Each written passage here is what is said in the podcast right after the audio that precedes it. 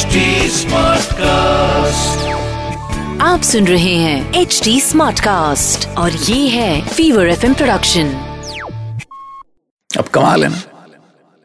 अज्ञात रहते हुए भी पांडवों ने कौरव सेना के छक्के छुड़ा दिए। यहाँ तक कि भीष्म द्रोण और कृपाचार्य जैसे महाबली भी हार गए। कौरव सेना को लौटते देखकर अर्जुन ने शंख बजाकर अपनी विजय होने की घोषणा की। और विराट के बेटे उत्तर के साथ वापस महल में लौटते हुए अपने सारे अस्त्र शस्त्र वापस शमशान के उसी शम्मी के पेड़ पर टांग आया। महल में जीत का बड़ा भारी जश्न हुआ। उत्तर का ज़बरदस्त स्वागत हुआ। विराट को लगा कि उसका बेटा उत्तर बहुत बड़ा योद्धा बन गया है। लेकिन ये जय जयकार देखकर उत्तर शर्म से गड़ा जा रहा था। आखिरकार अर्जुन के मना करने के बावजूद वो खुद को रोक नहीं सका। युवराज उत्तर की। युवराज उत्तर की। बस बस बंद करो। बहुत हो गई ये जय जयकार क्या हुआ पुत्र? तुम इस सम्मान के सच्चे अधिकारी हो। तुमने मत्स्य देश का गौरव बढ़ाया है। ये क्या पुत्र? तुम्हारी आँखों में आँसू। ये मेरी नहीं है पिताश्री। इस ब्रहनला की विजय है। ब्रहनला की? हाँ। इसने मुझे अपनी पहचान गुप्त रखने के लिए कहा था। पर मेरी ये जय जयकार सुनकर मुझसे रहा नहीं गया। नहीं उत्तर। यदि इस सम्मान का कोई अधिकारी है तो वो है सैरंध्री। उसने ही मुझे आपका सारथी बनने के लिए कहा था। सैरंगरी तो हमारी दासी है ब्रहनला क्या हो रहा है ये सब? मैं कुछ समझ नहीं पा रहा हूँ। समय आ गया है महारानी। अब इस छद्म रूप की कोई आवश्यकता नहीं है। आपके अज्ञातवास की अवधि तो कब की समाप्त हो गई है?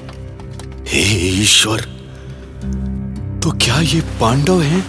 हाँ पिताश्री ये महाराज युधिष्ठिर ये संसार के सर्वश्रेष्ठ धनुर्धर अर्जुन सुशर्मा को बंदी बनाने वाले महाबली भीम ये नकुल और सहदेव और ये इंद्रप्रस्थ की महारानी द्रौपदी हैं।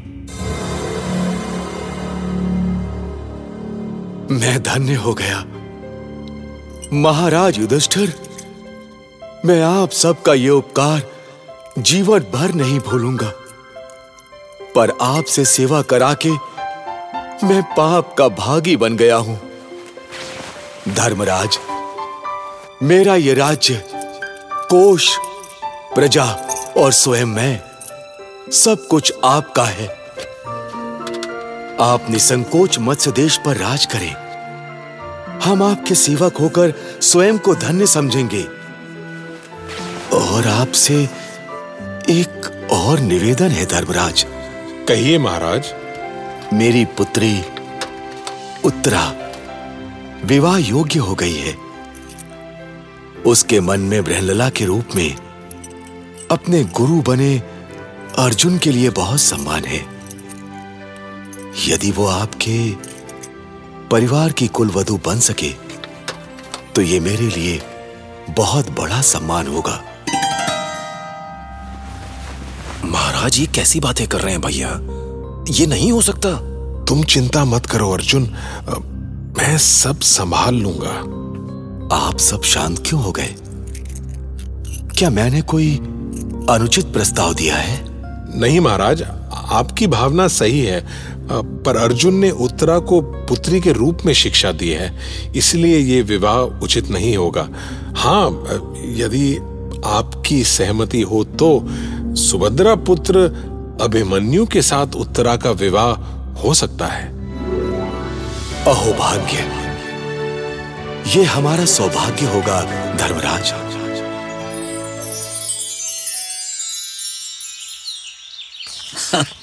द्वारका से इतने सारे अतिथि जाएँगे और हस्तिनापुर के भी तो बहुत से अतिथि होंगे कृष्ण।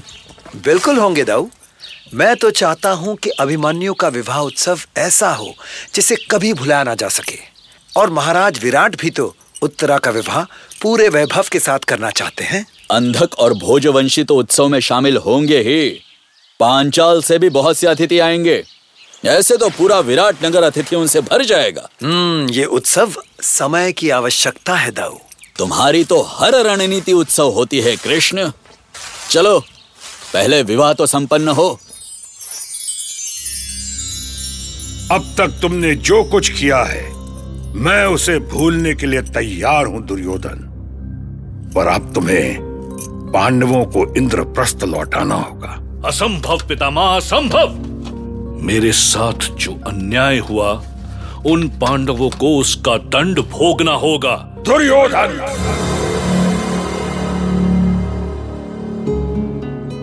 अब सारा घटनाक्रम बहुत तेज़ी से बदल रहा था। जल्दी ही ये खबर पांडवों तक भी पहुँच गई कि दुर्योधन उन्हें इंद्रप्रस्थ में नहीं घुसने देगा। और जब अभिमन्यु और उत्तरा के विवाह में आए अतिथियों ने इसका खुलकर विरोध किया तो कृष्ण को अपनी बात कहने का मौका मिल गया। आर्यवर्त के महावीरों महाराजाओं और युवराजगण पांडवों का ज्ञातवास समाप्त हो चुका है। किंतु पितामह भीष्म आचार्य द्रोण और महाराज धृतराष्ट्र के लाख समझाने पर भी दुर्योधन युद्ध पर उतारू है। अब युद्ध के अलावा और कोई मार्ग भी शेष नहीं है केशव। बीते दिनों में शांति के जितने भी प्रयास हुए सब निष्फल रहे। पर महाराज विराट यदि दुर्योधन के मन में कोई संदेह है तो उसका समाधान बातचीत से हो सकता है। इसमें कोई संदेह नहीं कि कौरव शक्तिशाली हैं। ये सत्य नहीं है बलभद्र। कौरवों ने पांडवों का राज्य बल से नहीं छल से छीना है। तो क्या ये सच नहीं है सात्यकी कि युधिष्ठिर ने अपने मन से दूत में भाग लिया था? क्या यह सच नहीं कि लोभ में पड़कर युधिष्ठिर ने अपने भाई बंधुओं को दाव पर लगाया था? ठीक है दाऊ अब तक जो हुआ हो चुका है। पर मैं चाहता हूँ कि हमारा दूत दुर्योधन से शांति वार्ता करे। इस युद्ध को टालने का प्रयास करें।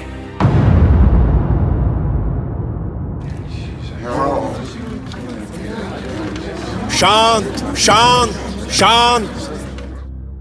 सभासदों आज की ये सभा पांडवों द्वारा भेजे गए शांति दूत के साथ वार्ता के लिए बुलाई गई है। हम चाहते हैं वार्ता का आरंभ तात भीष्म करें। मुझे प्रसन्नता हुई। कि पांडु पुत्र सकुशल और धर्म के मार्ग पे अटल हैं। मुझे ये जानकर भी प्रसन्नता हुई कि उन्होंने सामर्थ्यवान होते हुए भी शांति प्रस्ताव भेजा है। नहीं, पितामह, नहीं। वो जानते हैं कि वो द्रुपद और विराट के साथ मिलकर भी हस्तिनापुर पर विजय नहीं प्राप्त कर सकते। इसीलिए वो शांति प्रस्ताव का ये स्वांग रच रहे हैं। और हम ऐसे कायर नहीं हैं कि उनके साथ शांति समझौता करके अपना वैभव लुटा बैठे। जिभा को लगाम दो अश्वत्थामा कुछ कहने से पहले ये मत भूलो तुम पितामह भीष्म से बात कर रहे हो। ये क्या हो रहा है पिताश्री? पितामह पांडवों के सामने झुककर स्वयं अपने सम्मान को दांव पर लगा रहे हैं आप लोग। एक बात स्मरण रखिए यदि आप भी पांडवों का समर्थन करेंगे तो हम आपके साथ भी इसी भाषा में बात करेंगे।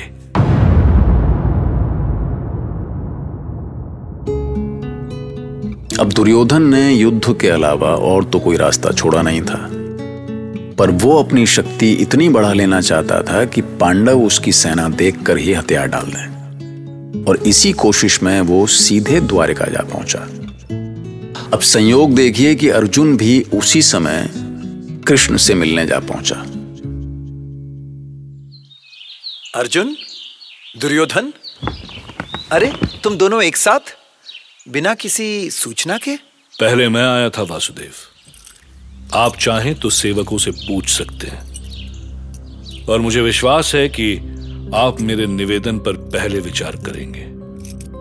क्योंकि हम दोनों यहाँ एक ही उद्देश्य से आए हैं। मैं जानता हूँ कौरव कुमार किंतु मेरी दृष्टि तो पहले अर्जुन पर पड़ी। इसलिए मैं अर्जुन से पहले ही वचनबद्ध हो चुका हूँ। तो मेरा यहाँ आना निरर्थक है। ऐसी बात नहीं है दुर्योधन।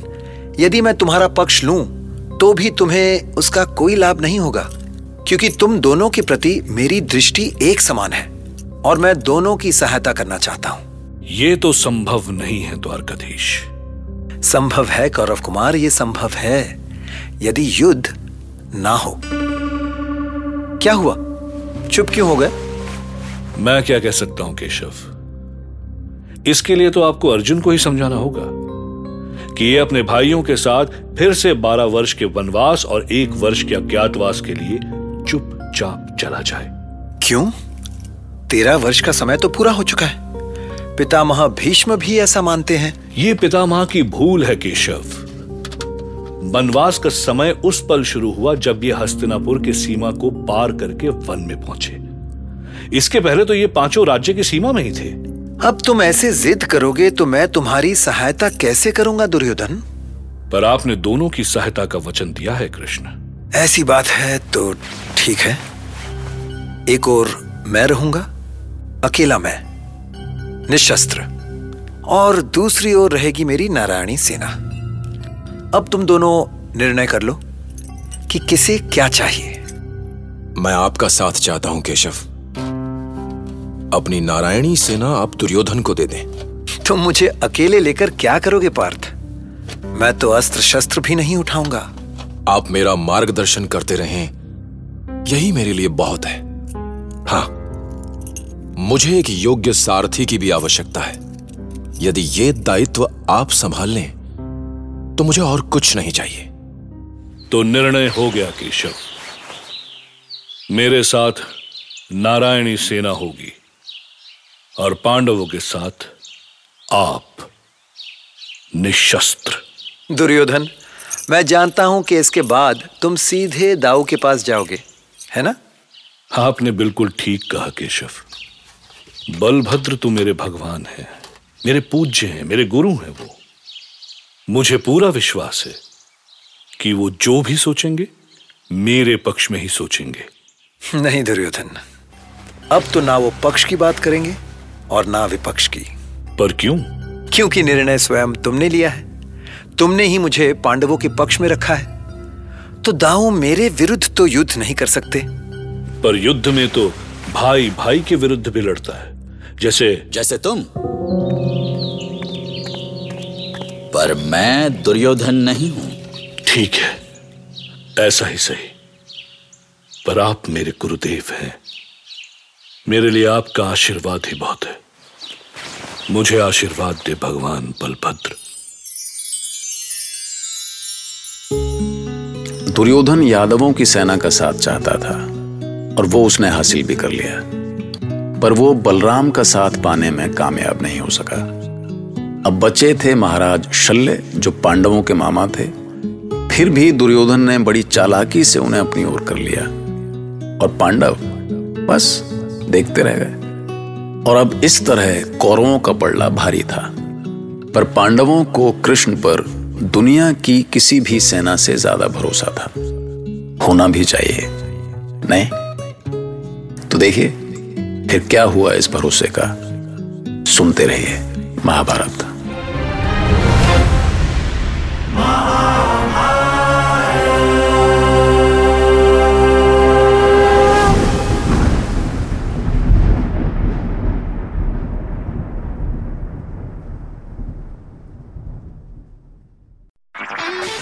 सुन रहे हैं एच डी स्मार्ट कास्ट और ये था fever FM production H smart cast